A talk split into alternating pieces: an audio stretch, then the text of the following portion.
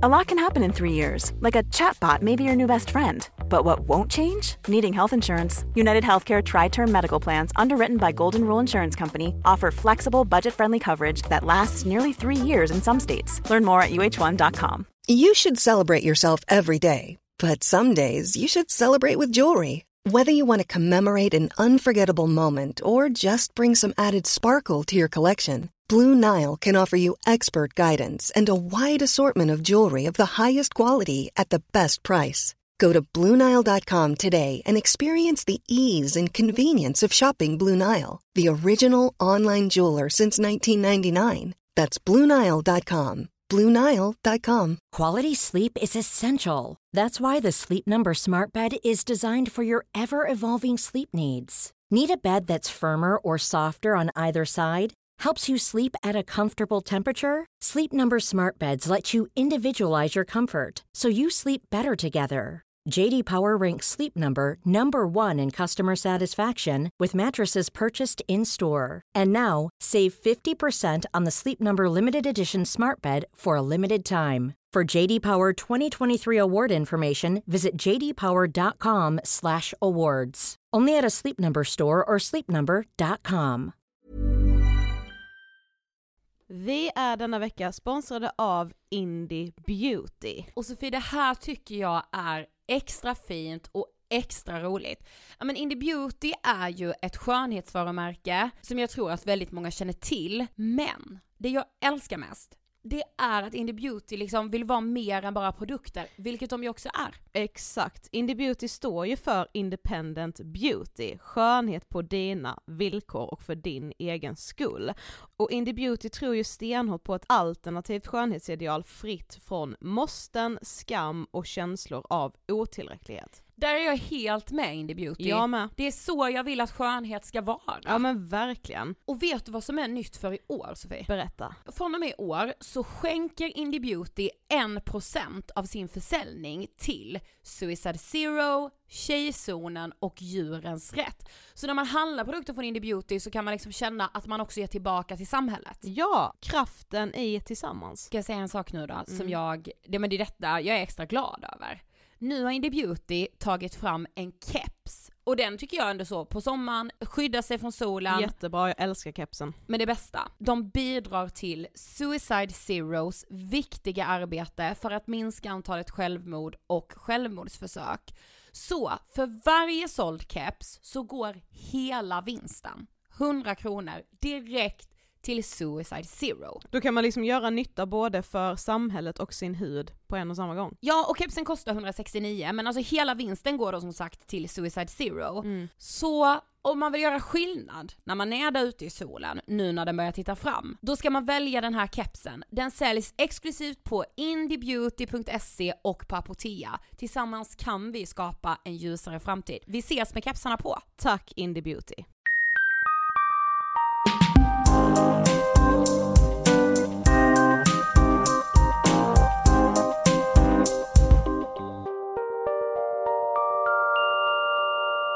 Hej allihopa och hjärtligt välkomna till avsnitt 223 av Ångestpodden! Hallå alla små lärkar tänkte jag säga. Lärkor? eller? Lärkor, lärkar. Nej men gud! Har Vad är liksom, bra detta? har liksom problem med fågelarter. Ja. Så kan det vara. Mm. Jag är så glad att vara tillbaka i poddstudion Sofie. Ja det är skönt. Ja men det är ju skönt för ljudets skull. Mm. Däremot är det ju ingen som klagade på ljudet förra veckan. Mer än jag. Ja mer än du då. Ja. Och jag var faktiskt lite orolig också. Ja. Det kan jag säga. Mm. Du, du har liksom gjort mig känslig ja. inför det här. Men det blir så. Men så här, liksom ibland kan det inte vara världens bästa ljudkvalitet när omständigheterna ser ut som de gör. Nu hade du ju faktiskt hjärnskakning förra veckan. Nej inte förra veckan. Nej, förra veckan men var liksom- vi bara i Blekinge. Ja, men det var liksom ändå efter skalvet av din hjärnskakning Ja, satt kvar förra veckan. Post hjärnskakning Ja. kan man säga. Du vi har ju släppt en bok för en vecka sedan.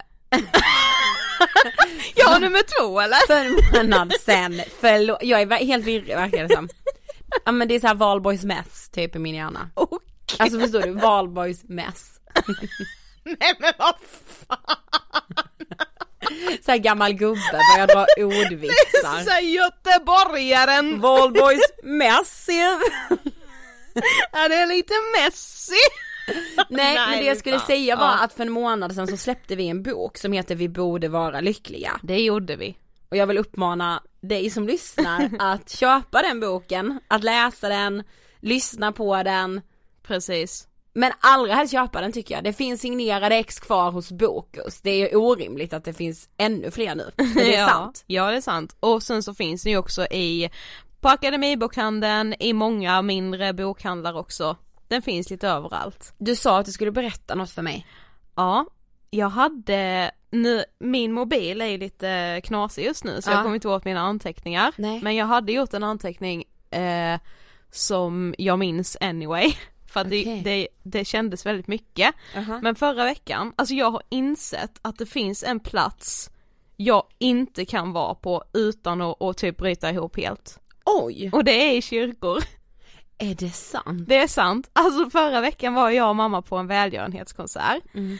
Nu var det ju förvisso i Mörrums kyrka, Mm. där jag alltså är uppvuxen, där Precis. jag har haft skolavslutningar, det har varit julspel, luciatåg och hela den. Men alltså det är inte det, det är inte att jag får massa minnen, det är att jag får panik över att folk i min närhet kommer försvinna. Alltså jag får sån total panik, alltså det spelar ingen roll, jag märkte detta redan i julas, Okej. för då var jag på en, eh, min mamma sjunger kör Ja. och så var, var jag ändå hemma och hennes kör skulle sjunga, hon bara du kan väl gå och kolla, jag bara nej vad tråkigt, sen bara fick jag dåligt samvete och bara jo jag går dit Ja, du går dit. Ja så Ja. jag gick dit helt själv liksom, satt i en bänkrad och, helt själv för det var inte så många i kyrkan och jag satt där och det vet det bara rinner tårar, Ja. jag kan börja gråta nu när jag tänker på Ja. det. Och sen nu då var jag och mamma på en välgörenhetskonsert och jag bara, alltså jag fick ju hålla mig för att inte bryta ihop för att av någon jävla anledning tycker jag typ att det är pinsamt. Mhm. Men jag sitter där och du vet när underläppen bara börjar skaka som Ah. fan. Och så är det en då som sjunger framme i kyrkan och som sjunger till sin pappa som har gått bort men han har då skrivit en låt till, till honom. Och så jag bara lyssnar på texten och får verkligen aktivt sitta där och tänka Tänk på något annat, alltså tänk på något annat, tänk på något annat, tänk på något annat, lyssna inte på texten. Nej Alltså, så tänk på något snuskigt. Ja men typ. tänk på något äckligt typ, Ja. alltså vad som helst, bara jag inte liksom lyssnar på texten för då bryter jag ihop fullständigt. Mm. Alltså det är, nej men det är någon aura med kyrkor som gör att jag typ får panik. Stämningen där inne. Ja typ, Mm. och att det blir en sån jättepåminnelse om att Ja men folk kommer ju dö. Alltså, Alltså mitt liv, jag kommer inte ha de här människorna nej. som jag har runt omkring mig nu för resten av mitt liv. Nu för de kommer dö. Och jag bara känner att jag, jag måste typ dö före dem för jag vet inte hur jag ska klara av det. Oh. Alltså alla, jag vet ju att alla går igenom sådana liksom, och jag har redan gjort det. Mm. Men så jag orkar inte en gång till. Nej jag vet. Det är, ja, uff, panik. Ja, nej Ja. men jag med, jag gillar inte, alltså så här, jag, jag säger inte att jag inte gillar kyrkor för det är väldigt fridfullt och så. Mm. Men jag är ju gråtmild när jag sätter min fot liksom. Jo men alltså jag är inte gråtmild längre, jag bryter ihop. Ja men nu gjorde du ju inte det. Nej fast alltså det var, det var så nära, det var Men du att jag, grät, alltså så. Ja det rinner ju tårar Men det liksom. var inte det här, Nej men det hade kunnat Ja, bli det nej, om men jag jag inte hade kunnat tänka på något äckligt. nej men jag med, alltså det kvittar ju liksom vad det är för något jag gör. Alltså så här, begravning, ganska självklart att man gråter. ja såklart att det man, ska man ju Mm. göra.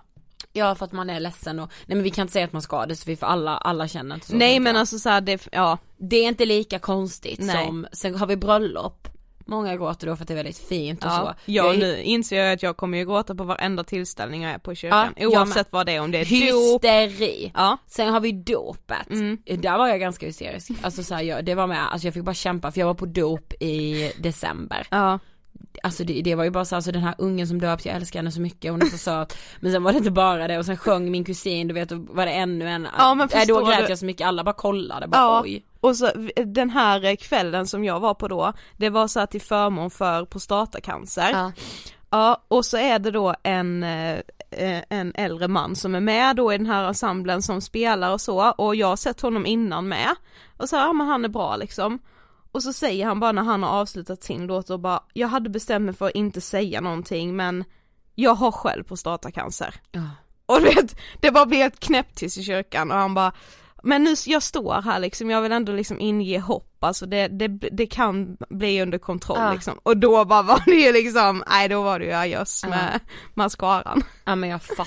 Ja. Men du jag känner att jag är lite pepp nu på att tacka dagens sponsor. Yes. Jag vill tacka Mathem! Nej men alltså det här är, eh, jag har nästan fått en ny favoritsyssla.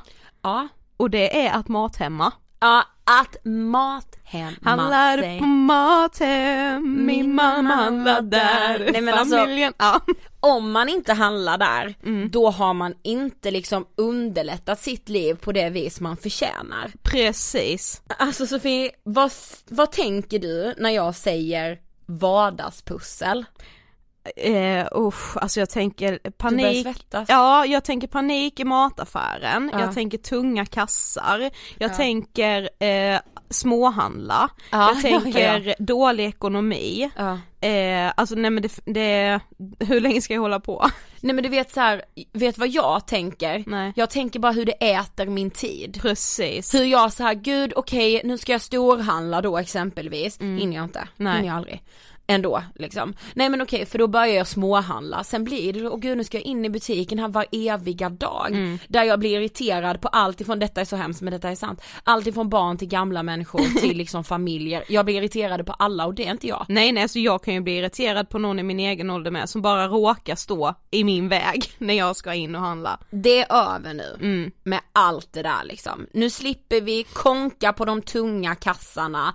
Vi beställer hem maten så den kommer till dörren med hjälp av Mathem. Ja men alltså faktiskt helt ärligt den största anledningen till varför jag tycker att så här hemkörning av mat är så otroligt bra det är för att jag tänker också på alla dem, eller alla er som lyssnar och som, alltså där att gå och handla är jättejobbigt. För det liksom medför väldigt mycket ångest, man kanske har panikångest, man kanske just nu har en depression som gör att man inte orkar resa sig från sängen ens en gång. verkligen. Men man måste ju ha mat, alltså man måste ju äta. Men en sån liten sak då som att istället för att behöva gå och handla så kan man liksom bara sätta sig vid datorn, beställa hem det man är sugen på och behöver och så får man hem det typ dagen efter. Men precis, det var ju därför vi också verkligen ville ha det här samarbetet med Mathem. För att vi tycker att den aspekten är så himla viktig med att faktiskt kunna få hem maten till dörren. Men jag ska också säga en annan grej Sofie. Om jag säger 4000 recept, vad säger du då? Tack och bock säger jag då. För Ja. det är väl det svåraste, vad ska jag, vad blir det för mat? Ja men exakt, och Mathem har alltså i sin så här receptbank över 4000 recept som du kan laga. Du vet för mig som är vegetarian, det är otroligt för det finns jättemycket vegetariskt. Jag vet och det är också så himla bra, man kan liksom välja så här, nu ska jag ha det, det ska vara vegetariskt, glutenfritt och så ska det vara typ brunch, du vet man kan välja liksom Jag allt vet, möjligt. ja men man väljer helt fritt. Ja. Men du, jag vill testa Mathem förstår du ju såklart. Jag vill underlätta min vardag, det förtjänar jag alltid liksom. Då har vi en kod. Ja det har vi! Är det sant? Ja, Mm. om ni själva känner precis som vi att ni vill underlätta er vardag så kan ni ju såklart också testa Mathem och då har vi en rabattkod till er som ger alla nya kunder 200 kronor rabatt på sin första order på mathem.se och den är vi testar 200. Allt sitter ihop, stora bokstäver. Vi testar 200. 200 då alltså? Ja. Med siffror? Yes. Okej. Ehm, jag känner bara att det här kommer bli en lång partner till Ångestpodden. Och jag älskar det. Tack Mathem. Och denna veckan ska vi ju prata om ett ämne som många faktiskt har önskat väldigt länge och som vi har försökt få till väldigt länge men som nu äntligen har rots i hamn. Ja men exakt, för idag som ni ser så är ämnet ADD. Eh, och vi poddar tillsammans med fantastiska Elin som ju hörde av sig till oss och sa att jo men jag kan vara med och göra det här avsnittet. Men jag tänker att vi liksom innan vi lyssnar på intervjun, att vi reder ut, men vad är då ADD? På bokstavsdiagnosen.se så står det att ADD är en form av diagnosen ADHD, men utan överaktiviteten. Och Elin kommer ju vara inne på det här också. Alltså det finns olika former av ADHD där ADD är en av dem. Och ADD står för Attention Deficit Disorder. Yes. Ehm, Det saknar alltså H som ju då står för det här hyperaktiva. Ja men exakt. Och de personer som har ADD har symptom såsom uppmärksamhetsproblem och impulsivitet men saknar till skillnad från andra former av ADHD överaktiviteten. Eh, ja men Elin berättar liksom allt för oss. Ja. Men jag tänkte ändå att det där är liksom vad som står om ADD. Precis, och vi har ju tidigare pratat om ADHD några gånger, dels med Viktor Frisk Mm. Ja, och med Cissi Wallin. Wallin och med Georgios Kalpatakis, Mm. underbara ADHD. Ja. Eh, så det finns ju avsnitt om ADHD men vi kände ändå att det är faktiskt viktigt att prata om ADD också Mm. för det är väldigt många som har skrivit till oss som har fått just den diagnosen och som Ja. känner att det är så många, det är så mycket missförstånd kring ADD Precis. och det är också många som får diagnosen väldigt sent för att de inte har det här hyperaktiva. Nej, Då är det så här, nej men ADHD har ju inte personer för det, det är alltså man bara, man liksom tänker bara på det här hyperaktiva, ja. det är någon som inte kan sitta still och det är bara kaos hela tiden Precis. liksom. Vi rullar igång intervjun med Elin om ADD. Varsågoda!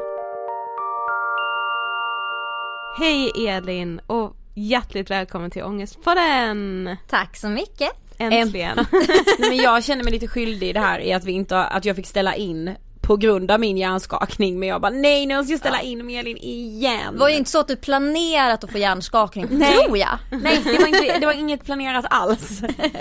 Men jag är glad att du är här nu. Ja men jättekul. Eh, men för de som inte vet, vem är du? Ja. Åh den där svåra frågan. Nej men jag, jag är 23 år gammal. Kommer från en liten bergslagsby men bor numera i Stockholm och jobbar som verksamhetschef på en organisation som utbildar ungdomar inom ekonomi kan man säga. Det är så coolt! Verkligen. Alltså, det låter väldigt proffsigt. Ja, man, man kan ju låtsas man är proffsig. Ja men du, det, det känner I jag olika att du sammanhang. är. Åh, jag känner mig hedrad. Vad tänker du på när du hör ordet ångest? Alltså det jag tycker nästan det blir en fysisk reaktion. Jag tänker nästan inte en tanke utan mer det här bubbel i magen, så här hjärtat i halsgropen. Mm. Mer en känsla Mm. än en tanke. Men idag så ska vi ju som sagt prata om ADD. Eh, och det är vi väldigt glada för, för vi sa ju det till dig innan vi satte på mickarna att väldigt många har önskat att vi ska ta upp det ämnet. Men alltså hur skulle du beskriva det?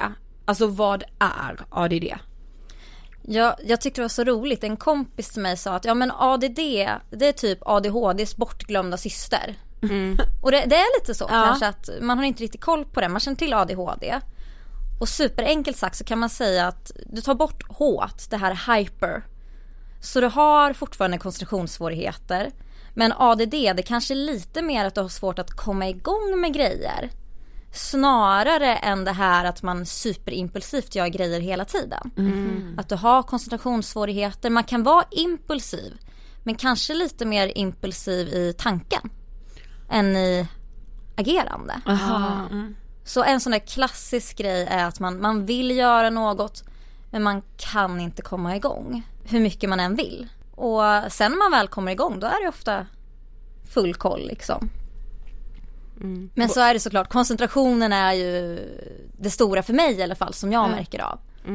Ja det ska vi säga med att det så kan ju såklart vara individuellt för alla. Ja. Men vi utgår från dig idag. Precis. Men hur var du som barn? Alltså jag, jag var ju riktig drömmare. Jag, jag har alltid gillat det här med fantasy, drakar och vampyrer och sånt och satt mycket i så här tankevärlden. Och kanske hade lite svårt att fokusera när någon pratade med mig för då satt jag och liksom gjorde mina egna små sagor i mitt huvud. Så det, ja men lite så här allt eller inget. Antingen så pratade man jätte, jättemycket eller inget alls. För att man var helt inne i sin egen värld. Liksom. Ja för du skrev ju till oss och berättade just så här att du hade väldigt livlig fantasi. Eh, Skrev mycket Ja. så här, sagor när man började lära sig skriva och man liksom hittade på om eh, ja, men drakar och prinsessor och allt det där. Mm. Game of Thrones light. Men du skrev också att många andra typ såg det lite som en besserwisser men att du också lite nu i efterhand typ förstår att du kanske kunde uppfattas som en besserwisser men kan du utveckla Mm. det lite? Ja men jag kunde ju inte låta bli att säga till om någon hade fel. Ja. Alltså jag, det kan jag ju säga att, ja det här med svårt att komma igång. Jag var typ sist i klassen med att lära mig läsa. Mm. Men när jag väl lärde mig läsa så gick jag faktiskt om min årskurs i liksom studieplanen. Ja. För då började jag läsa supermycket. Bland annat så läste jag så här, eh, ja men typ encyklopedia, så här A till Ö. Så att jag, ja jättekonstig grej att göra. Ja. Men då lärde jag mig massa ord. Ja. Och sen om jag märkte att läraren där framme använde ett ord fel. Då kliade det så himla mycket. Jag kunde ju inte låta bli att rätta läraren eller klasskompisar och Ja men för jag visste ju. Ja. Och eh, det är klart att man har väl lite sådana tendenser men nu, nu har man väl lite mer de sociala koderna. ja precis men det har man ju inte som barn alltså. Nej, alla har ju, alltså så här, vi, nej men det tycker jag är ganska sjukt, för vissa är som att de föds helt så här lillgamla och har det. Ja. Men de allra flesta har ju faktiskt inte Nej. det. Men alltså då, om vi liksom tänker lite på skolan, hur var den för, för dig? Det var nog väldigt olika. Men något jag kommer ihåg väldigt tydligt, det var väl kanske där i, ja men kring mellanstadiet. Så blev jag, ja men väldigt ensam. Och det var något som jag tyckte var väldigt jobbigt. För då var det någon klasskompis som hade sagt till klassföreståndaren att jag ser att Elin brukar vara ensam på rasterna. Och så frågade läraren om det och jag tyckte det var så pinsamt. Mm. Eh, nej nej, jag, jag har jättemycket kompisar liksom. Men, eh, ja men jag minns att jag brukade liksom gå omkring på rasten och hitta på små sånger och nynna för mig själv liksom. Klättra i träd var också stor grej. Och så ta med en bok ut på rasten. Men jag kunde ju nästan tycka det var jobbigare med rast än lektion. Man ville ju komma in igen för jag, jag kände mig Ja men jag var nog ganska utanför även om man inte ville erkänna det. Man ville inte säga det till föräldrar eller till någon liksom. Frågade farmor och farfar, ja men hur är det i skolan? Jättebra. Mm. Men alltså det var många som typ tyckte att du var lite konstig, skrev du till oss. Ja men jag har fått den kommentaren och uh, den får jag fortfarande. Nu tycker jag mest det är kul liksom. Ja det, det är klart. Ja. Lite sådär att nu, nu kan man äga det på ett annat sätt. precis. Men det vet jag en, en tjej som är jättenära vän till mig idag. Hon har sagt att när vi lärde känna varandra i typ mellanstadiet, hennes första tanke var att jag var lite skum. lite så här, ja men svår att få grepp om för man pratade om lite konstiga saker och i och med att jag, jag älskade att läsa och gillade liksom att lära mig grejer så man pratade med mig lite så här, om sagt läste A till Ö liksom, man lärde sig mycket Det är konstiga fakta som man inte typ borde veta. Ja, precis. Och då är det ju såklart att när de andra inte är lika intresserade av Shakespeare, som jag läste ganska tidigt, ja men då, då blir man ju lite udda. Mm. Man har andra intressen. Men kände du själv att du var annorlunda? Eller annorlunda säger jag med citationstecken Ja, för det nej låter men jag fel, förstår vad du menar. Ja men alltså i, i början tror jag inte det. Men sen så tror jag att det är mer och mer där kring mellanstadiet och framförallt högstadiet. Eh, högstadiet var väldigt, väldigt jobbigt. Och där kände jag mig verkligen annorlunda. Och just det här att, ja men varför kan inte jag göra det här som alla andra kan? Just om vi tänker med typ ADD, liksom att ja men det här ska ju vara så himla himla enkelt.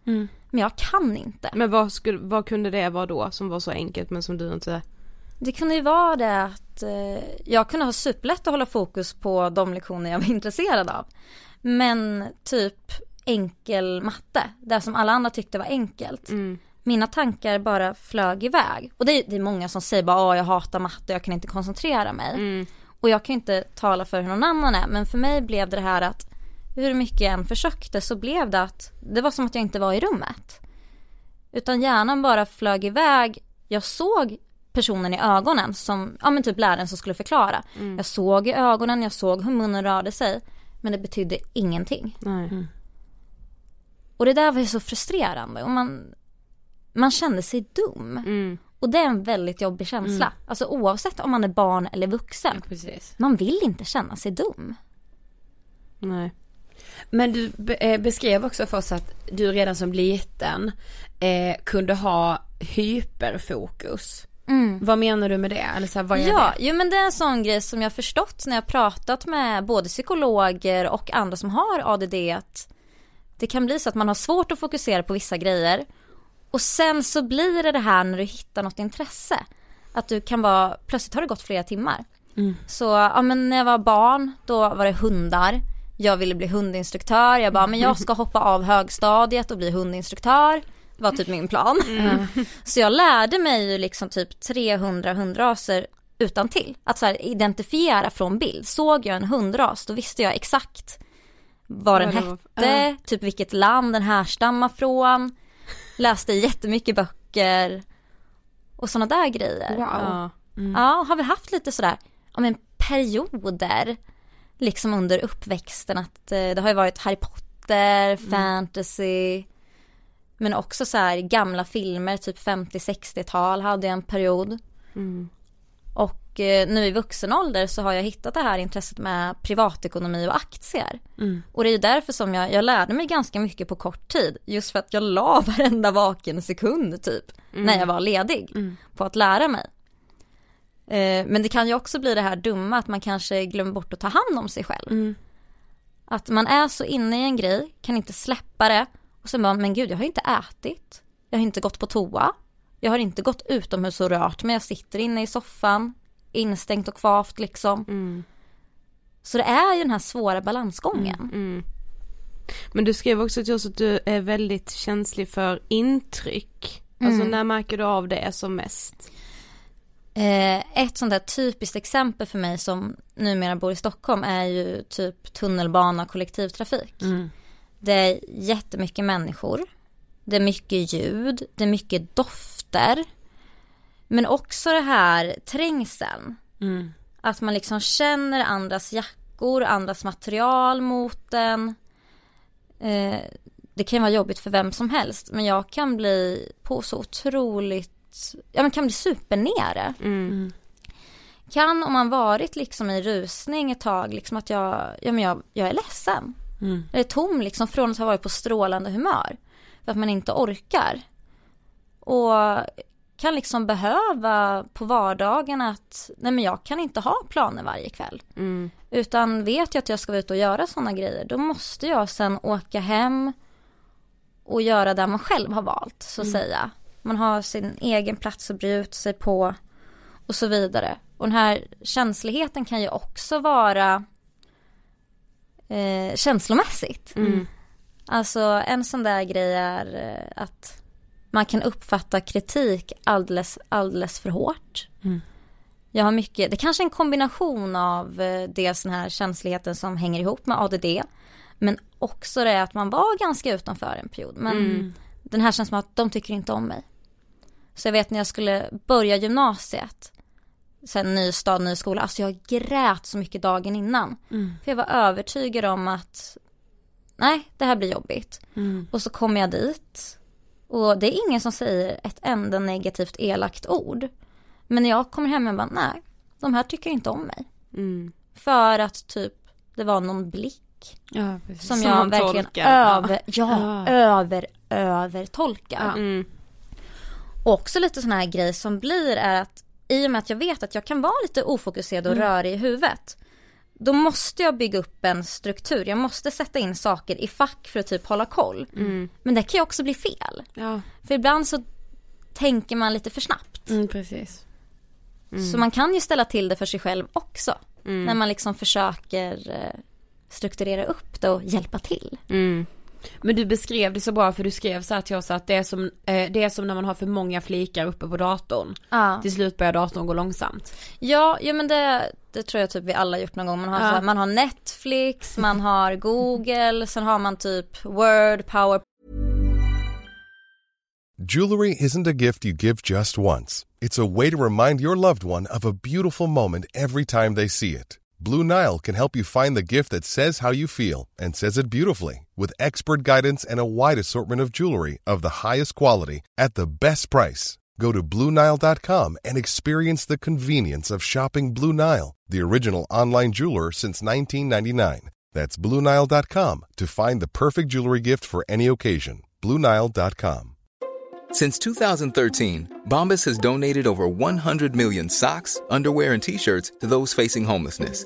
If we counted those on air, this ad would last over 1,157 days. But if we counted the time it takes to make a donation possible, it would take just a few clicks. Because every time you make a purchase, Bombas donates an item to someone who needs it. Go to bombas.com slash ACAST and use code ACAST for 20% off your first purchase. That's bombas.com slash ACAST, code ACAST. A lot can happen in three years, like a chatbot may be your new best friend. But what won't change? Needing health insurance. United Healthcare Tri Term Medical Plans, underwritten by Golden Rule Insurance Company, offer flexible, budget friendly coverage that lasts nearly three years in some states. Learn more at uh1.com. Point, alla program uppe. Exakt. Min dator typ dör då. Man kör, hör hur fläkten bara jobbar, jobbar, jobbar. Och typ så är ju hjärnan då till slut. Att, Ja men typ på tunnelbanan. Folk ropar, det piper, det gnisslar, det luktar. Det luktar alltid i tunnelbanan. Ja, det gör det. Ja men och till slut så är man den här datorn. Exakt. Som bara, nej det går för långsamt. Det går inte. Så att man kan också bli väldigt glömsk av det. Sen är det också en typisk ADD-grej att man är lite, ja men lite virrig så att säga. Att man, man tappar bort mobilen, alltså det gör jag hela tiden. Har jag den inte i höger ficka, då är den borta. Samma med nycklar, man lägger bort saker, sånt som man kan tycka är ganska enkelt. Man kanske är lite så här klumpig, tappar gaffeln när man ska äta. Ja men att man är lite så här okoordinerad. Det visste inte jag eh, förrän ganska nyligen att det är tydligen något som hänger ihop med diagnosen, att det är ganska vanligt. Både för ADD och för autism till exempel. Eh, men i sjuan så började du en utredning. Mm. Eh, varför gjorde du det? Det var så att jag hade jätte, jättemycket problem med huvudvärk. Jag hade liksom varje dag mycket huvudvärk som ställde till det. Och eh, mina föräldrar, de såg till att liksom göra en ordentlig utredning. Så här, dels så här klassiska typ, ja, men behöver du glasögon, kan det vara sådana grejer. Men också att vi då började göra en utredning. Och då tyckte jag först att det var jätte, jättepinsamt när jag typ kom dit och förstod vad det var. Eh, man fick de här frågorna, man gjorde massa test. Det jag kommer ihåg tydligast som jag tyckte var jätte, jättejobbigt var att det var en kvinna från BUP som då under utredningen skulle vara med en dag i skolan. Skulle sitta med i klassrummet för att typ se hur jag interagerade med andra elever. Och även om jag var jättenoga med du får inte säga att det är för mig. Men vi hade ju, vi var ju olika smågrupper och folk måste ju ha märkt att hon var ju alltid i min grupp. Ja. Alltså, Ja. eh, den var jobbig. Just för att man kände sig, i högstadiet så känner ju många sig lite så här, gud vem är jag? Ja, verkligen. Och då blev jag plötsligt, ja men hon, hon som hänger på BUP. Mm. Det, så tänkte ju man själv, det var antagligen ingen annan som tänkte det. Nej, precis. Men man bygger upp det och tänker att alla, alla, alla tänker så här. Mm. Eh, men gjorde sen utredningen och då fick jag två diagnoser, varav en var eh, ADD. Och ja men som sagt, jag tyckte det var ganska jobbigt. Och jag eh, sa då att nej men jag vill inte ha extra stöd i skolan. Nej. För att jag, även om man faktiskt har rätt till det, Mm. så kände jag liksom nej. Och det kan ju vara på gott och ont. Visst, alltså jag klarade mig ju. Mm. Uppenbarligen så. Eh, Jag hade ganska lätt för mig. Men kanske hade man kunnat må bättre. Alltså allt handlar ju inte om betyg. Nej, Nej. precis. Eh, Det var inte så att jag hade svårt med liksom att plugga på så vis. Utan snarare ja, men hur man tänkte, hur man mådde. Ja hur man liksom kanske ser på sig själv och Ja. sin diagnos. Det blir ju säkert att man säger bara, ja men jag vill helst dölja det här så mycket som det bara går Ja, ja. och då är ju verkligen Precis. ett sätt att inte ha någon extra hjälp i skolan för man vill ju bara, liksom speciellt i den åldern vill man ju bara smälta in och vara en del ja, av är sammanhanget. där, vad är man i sjuan, typ 13, 14? Ja, precis. Man har så precis blivit tonåring, sen 8, 9 Jag gjorde en sån himla dum grej som jag nästan skäms lite över i typ 8, 9 För jag, jag var ju ofta kallad så här pluggig, smarthead, lite sådär. Så till slut bara, ja men jag börjar med flit svara fel på lektionerna. Nej. Ja. Och så här i efterhand, jag fattar inte varför jag gjorde det. Nej. Men lite för att passa in. Precis för att det är ju så starkt det behovet av Ja. att liksom vara en del, alltså känna sig accepterad Mm. av gruppen, i det här fallet då kanske klassen. Och det är Ja. så jävla sjukt för just det här med att det all, nästan alltid finns någon i en klass som blir utpekad som liksom, ah jävla plugghäst Mm. eller smarthead liksom. Det handlar ju i, egentligen om avundsjuka från de andra men det är Precis. liksom bättre att börja klanka ner på den här personen då Ja. så att den inte får liksom Ja, men, och det man nu i vuxen ålder inser att alla hade ju sina egna osäkerheter. Ja. Och det som också är en sån grej att jag kanske fått någon annan att känna sig obekväm utan att jag själv har tänkt på mig själv som en sån person. Ja, precis. Alltså det är ju ofta så att folk ser ju inte sig själva som elaka. Nej. Nej, nej, Det är nej, väl här- ingen som gör det. Precis. Men vilken diagnos var det mer än ADD? Atypisk autism. Okej. Och eh, den är så himla svår att förklara för den är typ att du, du faller nog mycket in i autismspektrumet för att det ska finnas en nytta med att sätta en diagnos. Precis. Men det är inte nog mycket för att vara till exempel Aspergers eller mer åt det hållet. Så det är lite mer typ autism men inte helt. Okej. Men hur kändes det för dig då när du fick de här diagnoserna? Var det liksom en lättnad eller var det bara så, åh gud, vem är jag? Ja men där när jag gick i sjuan, det, det var inte en lättnad. Det var jobbigt. Och jag ville typ inte lyssna. Alltså de var ju väldigt duktiga egentligen där på BUP. Att de gick igenom och pratade om att det innebär det här och det här. Vi har satt den här diagnosen på grund av det här och det här som vi upplever när vi träffar dig.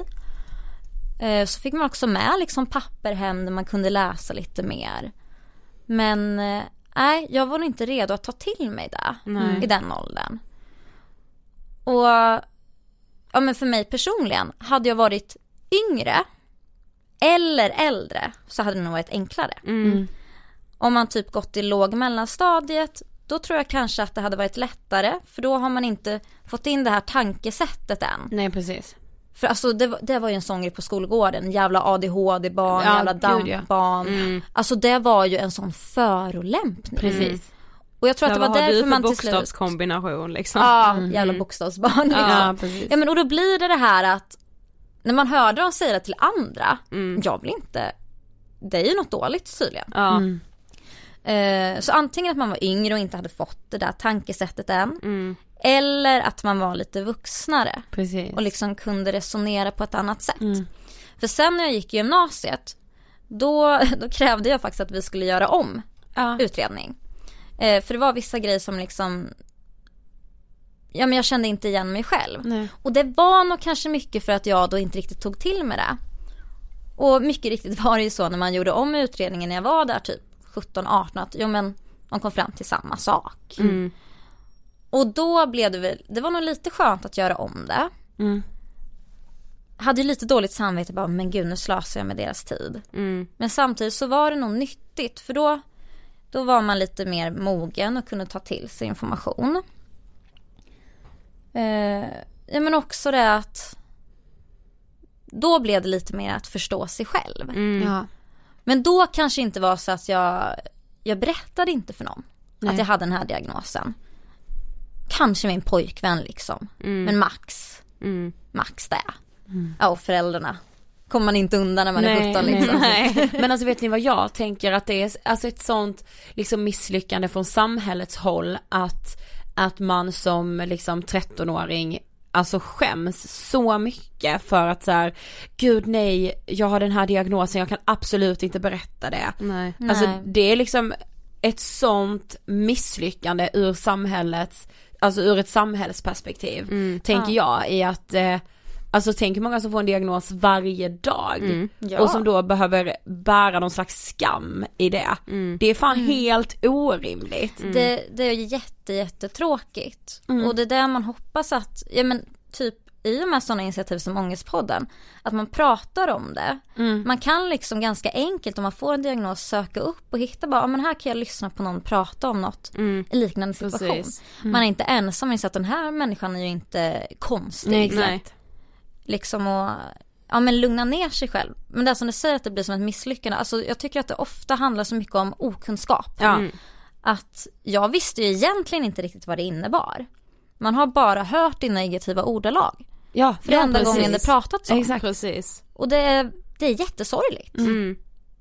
Men när du hade fått eh, liksom di- dina diagnoser första gången så Mm. mådde du ju väldigt dåligt. Du Ja. fick en depression, självskadebeteende, alltså hur var hela den perioden Ja, för dig? nej men högstadiet är något som jag gärna så här till vardags typ inte tänker på. Mm. För det så var det det här att man redan från början, man kände sig konstig. Att det var fel på en och jag var ja, men ganska ensam en lång period. Och eh, utvecklad, det, det kunde jag inte formulera för mig själv då. Nej. Men jag fick en depression. Och eh, sen så började jag faktiskt, eh, jag började skära mig. Mm. Och en period så gjorde jag det varje dag. Eh, men till slut var det faktiskt så att mina föräldrar såg mina ben. Och eh, tog mig till KBT. Mm. Ah. Och eh, det, jag var, hade nog lite motstånd där. Det tog flera möten innan jag ens började prata ordentligt med psykologen. Men jag är tacksam för idag. Mm. Ja. Och det tog liksom en lång period och det var något återfall så att säga. Men nu så är jag ju självskadefri sedan flera år. Mm. Men, och det här tror jag kan låta konstigt för någon som inte varit i den situationen att ja men det är väl bara att sluta. Mm. Men det var ett sätt att, ja men dels i och med att jag, jag hade ju tackat nej till alla hjälpinsatser. Mm. Jag hade tackat nej till medicin och behandlingar för, ja men typ mina koncentrationssvårigheter. Så när jag inte kunde hantera mina starka känslor. Då blev självskadebeteendet ett sätt att ta kontroll. Ja, precis. Det var något som jag själv gjorde. Ja. Och på något sätt blev det man kanaliserade allt det här jobbiga till en enda sak. Mm. Men det var ju också så att det var en period när jag, jag ville ju dö. Alltså jag, jag skrev ett självmordsbrev. Och sen, det som stoppade mig var när jag liksom skulle skriva hälsning till familjemedlemmar och insåg, men jag kan inte göra så här mot dem. Mm. Eh, jag vet inte ens om de vet om det här idag. Jag tror inte att man pratar så mycket om det, för det var mycket... Ja men allt var så mycket i ens huvud för att man, man pratade inte om det här. Och det är därför jag försöker prata om det nu. När man är vuxen, när man har lite distans, alltså det är klart att man har sina jobbiga grejer. Men att nu förstår man poängen med att prata. Mm. Att det kan faktiskt hjälpa någon annan. Och man önskar kanske att man själv hade haft någon att dela med sig av tankar och så med. Precis, och att säga ja jag har det det, ja. Alltså så här, det är bara liksom en grej som är en del av en själv men det säger ju ingenting om en som person utan så här bara, ja men så har jag ADD liksom också, det kan märkas ibland, Ja. jag, jag kan vara lite klumpig Ja men eller hur, jag är rödhårig och jag har ADD. Ja, det ska egentligen vara typ samma, Ja, precis. precis. samma liksom- värdering. Ja, det spelar liksom ingen roll. Nej, ja men det där tyckte jag var läskigt också sen när man slutade skolan och skulle börja jobba. Ja. Man bara, nej men jag vill inte att en framtida arbetsgivare ska veta det. För tänk om de tänker att jag inte kommer klara av grejer. Ja. Och det, det har jag tänkt på nu, ja men skulle det vara så då vill jag inte jobba där. Nej. Nej. men exakt, alltså eh, så enkelt är det ju egentligen. Men Men sen ja, är det så- ju inte så lätt för att så kan man ju kanske inte tänka om man är i en situation där man måste ha ett jobb och Nej, inte ha nej, råd att tacka nej det. till Det en det som arbetsgivare så som, inte himla- vill ha en. Alltså, Ja men det är svårt. ja. Och sen tror jag också att det är nog väldigt få som skulle Ja, sen nedvärdera någon för alltså det. verkligen. För jag tycker att det känns som att det blivit mycket, mycket bättre på att prata om det. Alltså bara under, ja men jag är 23 Mm. och jag var typ 14 när jag fick diagnosen. Det är inte så himla länge Nej, sedan nej. egentligen. Men jag tycker det har förändrats. Mm, Och det är jättecoolt. Det är det verkligen. verkligen. Även om det finns mycket som kan bli bättre Ja. så får man ju ändå komma ihåg att ja men bara under min uppväxt så har det tankesättet förändras. Mm. Och jag märker ju nu att många av mina vänner, så här folk jag umgås med, bara, nej men har du också en diagnos? Ja men precis, det är ju så. Och det där är lite roligt för jag bara, men gud, är det att vi dras till varandra? Ja. Eller är det helt enkelt så att det är mycket vanligare än man tror? Det kanske är en kombo liksom. Att Ja man, säkert. men också det att man kanske förstår varandra lite. ja men exakt. Det tror jag. Men alltså om, om det är en dag där din ADD gör sig extra påmind, hur, hur kan det liksom te sig då? det kan vara det här att jag sitter och gör något och sen känner liksom att det kan vara en slags rotlöshet i kroppen. Även om man med ADD inte har det här hyper så att säga som ADHD så blir det även för mig, jag sitter och stampar med foten. Mm. Det kan vara jätteirriterande för de som sitter bredvid. det där, att tankarna flyger iväg. Jag gör något jag har gjort en miljon gånger. En arbetsuppgift jag kan innan och utan till. Men jag kan inte avsluta den. Mm. Det är något som har låst sig. Och då, det som kan hjälpa mig då, det är liksom att växla över och göra något annat en stund. Och det passar ju nu att jag, jag men som verksamhetschef, jag har ganska spridda arbetsuppgifter. Mm. Så man kan liksom varva lite. Men också det här att eh, de dagarna jag känner extra tydligt, då äter och dricker jag dygnet runt. Mm. Det är också en slags rotlöshet liksom att jag för att typ distrahera hjärnan lite. Mm. Att man sitter och typ äter macka, nötter, godis. Jag har alltid, alltid, alltid en tekopp i handen mm. när jag jobbar. Eh, fyller på hela tiden och det är lite just för att, ja men då, då håller jag i något. Det blir en extra stimuli. För det är mm. svårt att bara göra en sak i taget för mig. Mm. Det, det kan vara svårare att fokusera på en sak än att fokusera på två saker samtidigt. Mm. Vilket kan ses som lite otrevligt ibland om jag sitter och pratar med någon och så sitter jag samtidigt och pillar med något eller sitter och antecknar, ritar. Det kan se ut som att man inte är fokuserad. Mm. Men det är just det som gör att jag är fokuserad. Mm. Precis. Och det är man ju inte ensam om heller. Nej. Utan man, man, fungerar, man fungerar olika. Mm. Det finns liksom inga rätt och fel för hur man ska göra. Mm. Men har du så här lärt dig att sätta gränser för, alltså jag tänker typ om, om du hittar en ny grej som du bara såhär wow, går verkligen upp i det liksom, kanske lära dig alla typ kattraser eller alltså vad det nu än skulle kunna vara. Alltså kan man lära sig att sätta stopp så att det inte blir så att man sitter liksom, ja men kanske flera dygn i sträck utan att liksom äta och gå på toa och liksom, hur lär man sig, det finns några så varningssignaler för att säga okej okay, men nu håller jag på och liksom gå in i det här på kanske ett osunt sätt för min vardag. Hur kan man liksom sätta stopp då eller tänka? Ja, ja men lite ja och nej. Jag tycker väl att man fått lite verktyg i och med att jag, numera så går jag psykolog. Mm.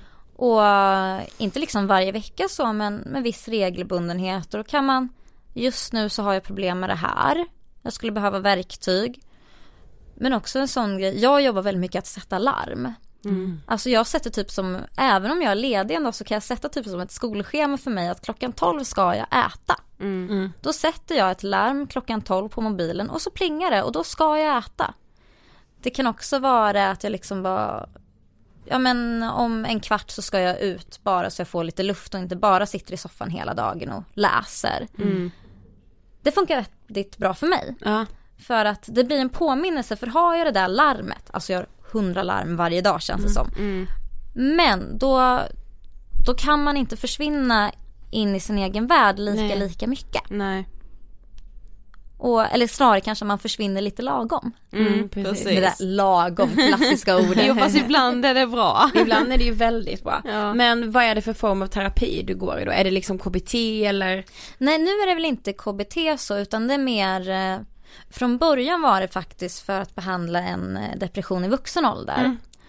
Och sen har det blivit en återuppföljning liksom att vi gjorde då ja, men lite kompletterande utredningar. Jag fick två diagnoser till så jag brukar säga att jag samlar på, samlar på bokstäver. Vilka fick du då?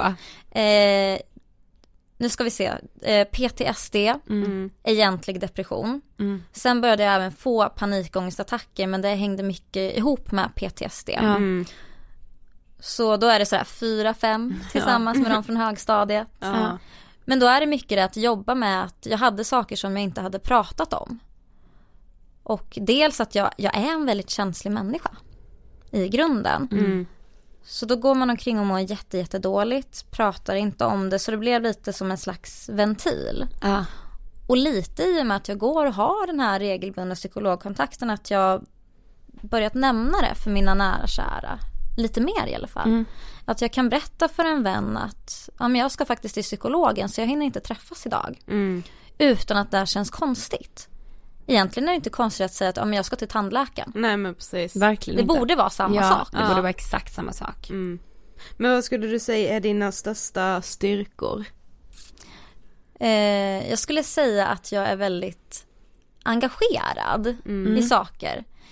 Jag, det kan vara i mina vänners liv, i det jag jobbar med. Jag älskar ju det här med utbildning av unga och allt sånt där, vad det nu kan vara. Eller bara jätteengagerad i ost eller något annat härligt. Men också det att det här att jag är väldigt känslig för intryck. Det gör ju också att jag är bra på att känna in människor.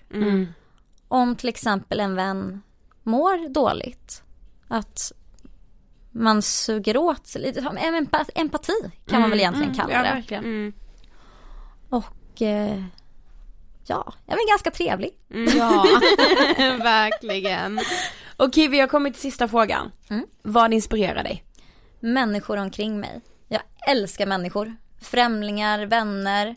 Men jättekul att träffa er till exempel. Detsamma. Eller träffa folk jag jobbar med. Träffa kompisar. Alltså jag... Det är ju en cool förändring från det här att jag hade en väldigt ensam period. Att jag har liksom ett stort, stor umgängeskrets med jättefina vänner. Och de inspirerar mig för vi är alla så himla olika. Vi gör helt olika grejer, har helt olika intressen. Och det är det som är inspirerande. Ja. Det är så jävla inspirerande när man liksom kan klicka så bra med så många människor som gör helt olika saker men än själv. verkligen. Att det inte bara blir att man umgås liksom med de som gör typ samma sak. Ja men det känns som att det blir lite mer utvecklande. Ja. Precis. Att man så här Men också det att jag försöker att inte bara umgås med folk som har samma åsikter som en själv. För då blir det lätt att man kanske fastnar i en grej. För ibland så kan man ju utveckla åsikter med tiden. Och ibland kanske man inte kommer ändra sig men det skadar ju inte att prata. Nej men precis. Tack så jättemycket för att du vill gästa Ångestpodden. Ja men tack själv, det var jättemysigt. Tack. Ja, så vältalig. Nej men jag vet men alltså jag, jag fick liksom en klarare bild, även om jag tyckte mig ha ganska bra koll redan innan vi poddade, så fick jag en ännu bättre bild av vad ADD verkligen är. Och alltså så här, hur det kan vara att leva med den, men också att så här det, det är liksom ingenting som förstör ens liv. Det kan, det kan vara det för vissa. Men så här, det går att komma till en punkt när ADDn bara är med utan att liksom förstöra. Jag fick faktiskt en liten tankeställare, alltså för jag har ju tänkt att, alltså jag tycker det är jättehemskt med de som får diagnoser väldigt sent och som liksom behöver sörja kanske att de har levt i väldigt mycket kaos helt i onödan för att de inte har fått en diagnos tidigare. Men när Elin ändå sa det här med att Alltså när hon fick diagnosen i sjuan så var det en alldeles för känslig tid att få Ja. en diagnos i. Alltså att man på något sätt kanske måste känna av huruvida en eventuell patient är liksom mogen att få ett sånt Mm, besked. Alltså för att jag tror med att så här, får man det i fel tid så kan det bli ännu värre. Som det blev liksom för Elin. Ja, Ja det är verkligen alltså intressant. antingen måste man få det väldigt tidigt eller kanske man faktiskt ska vänta några år Exakt. för det, så här, och att man då bara vill göra det här för ditt eget bästa. Ja, precis. Ja, jag tyckte det, det var liksom en intressant tanke för jag har aldrig tänkt på det innan. Nej, jag har bara tänkt heller. att ja men det är klart att man ska få diagnosen så fort man kan eller Ja. liksom, men alla kanske inte är redo att få det. Nej, precis. Eh, fast då handlar det ju också om att så här, eh, om att samhället liksom, alltså vi måste ju prata mer om den här typen av liksom diagnoser Mm. så att det inte blir Alltså världens grej, alltså vilket skede du än är i. Ja men nu, alltså, ja det är ju också viktigt att liksom prata om diagnoser i skolan för att man dels ska känna, det kanske sitter någon då i klassrummet som känner bara gud jag känner ju så här, jag kanske ska söka hjälp. Mm. Men att man också då, alltså så här, det kan ju förklara så himla mycket för att vissa människor jag försvarar liksom inte mobbning, det är det absolut värsta jag vet. Men vissa människor hamnar ju lätt utanför för att de är, precis som Elin själv beskrev sig, att hon kunde vara lite så här jobbig mot sina vänner, precis. påpekade när de gjorde fel Ja. och liksom så skulle hela tiden komma med pekpinnar liksom. Det, det är klart, säger jag nu med citationstecken, att de, sådana människor lätt hamnar utanför. Mm. Men tänk om man liksom, som den där kompisen som får pekpinnen hade fått förklarat för sig att Anledningen exakt. är att Elin nu till exempel har någonting som heter ADD som gör Ja. att hon har läst väldigt mycket och har blivit väldigt, är väldigt bra på språk och därför Ja. vill hon gärna rätta dig. Hon Exakt. kan inte hålla sig liksom. Nej. Men att man får den förklaringen, hur mycket det hade underlättat för alla runt omkring Ja. också. då hade det blivit en helt annan inställning. Ja, så kom igen nu samhället, vi måste börja prata lite mer om diagnoser. Ja faktiskt. Ja. Jag är glad att vi gjorde det den här ja, veckan. väldigt glad och stolt. Och tack så jättemycket Elin för att du ville gästa Ångestpodden. Vi är jättetacksamma för det. Ja, Nästa vecka så kommer vi prata om, jag vet typ inte det i huvudet Sofie. men jag har ingen aning. Men jag vet att det kommer komma ett avsnitt. Det vet jag också, med 100% säkerhet. Ja, för vi verkligen. har släppt ett nytt avsnitt varenda torsdag i fyra och ett halvt år snart. Ja. Nej det är en torsdag vi har hoppat över på grund av teknikstrul. Men det är jag, alltså igår när jag la upp förra veckans avsnitt in på min Instagram, då bara skrev jag så här, ja men avsnitt 222, alltså 222 veckor Har vi gjort Ångestpodden. Ja. Det är helt, alltså, Gud jag ryser. ja det gör det. det faktiskt. Men jag gör det mest liksom för att ni är liksom trogna lyssnare. ja. Ni är inte kloka, jag älskar er. Tack så jättemycket för att ni har lyssnat som vanligt även denna veckan. Vill ni prata vidare så har ju vi en Facebookgrupp som heter Ångestpodden Vi pratar vidare. Och vill ni följa oss på Instagram så heter vi kort och gott Angestpodden. Svårare än så är det inte. Nej, där finns ju liksom, där finner vi också en gemenskap. Ja, Vi har ju börjat med en ny grej hela den här veckan att så här, varje morgon försöka skicka ut någon slags boost liksom på, i vårt flöde. Eller kanske inte alltid en boost men jävla igenkänning. precis. Det är skönt ju. Det är jätteskönt. Mm. Ha det bäst så hörs vi som vanligt nästa vecka. Det gör vi, hej då! Hej då!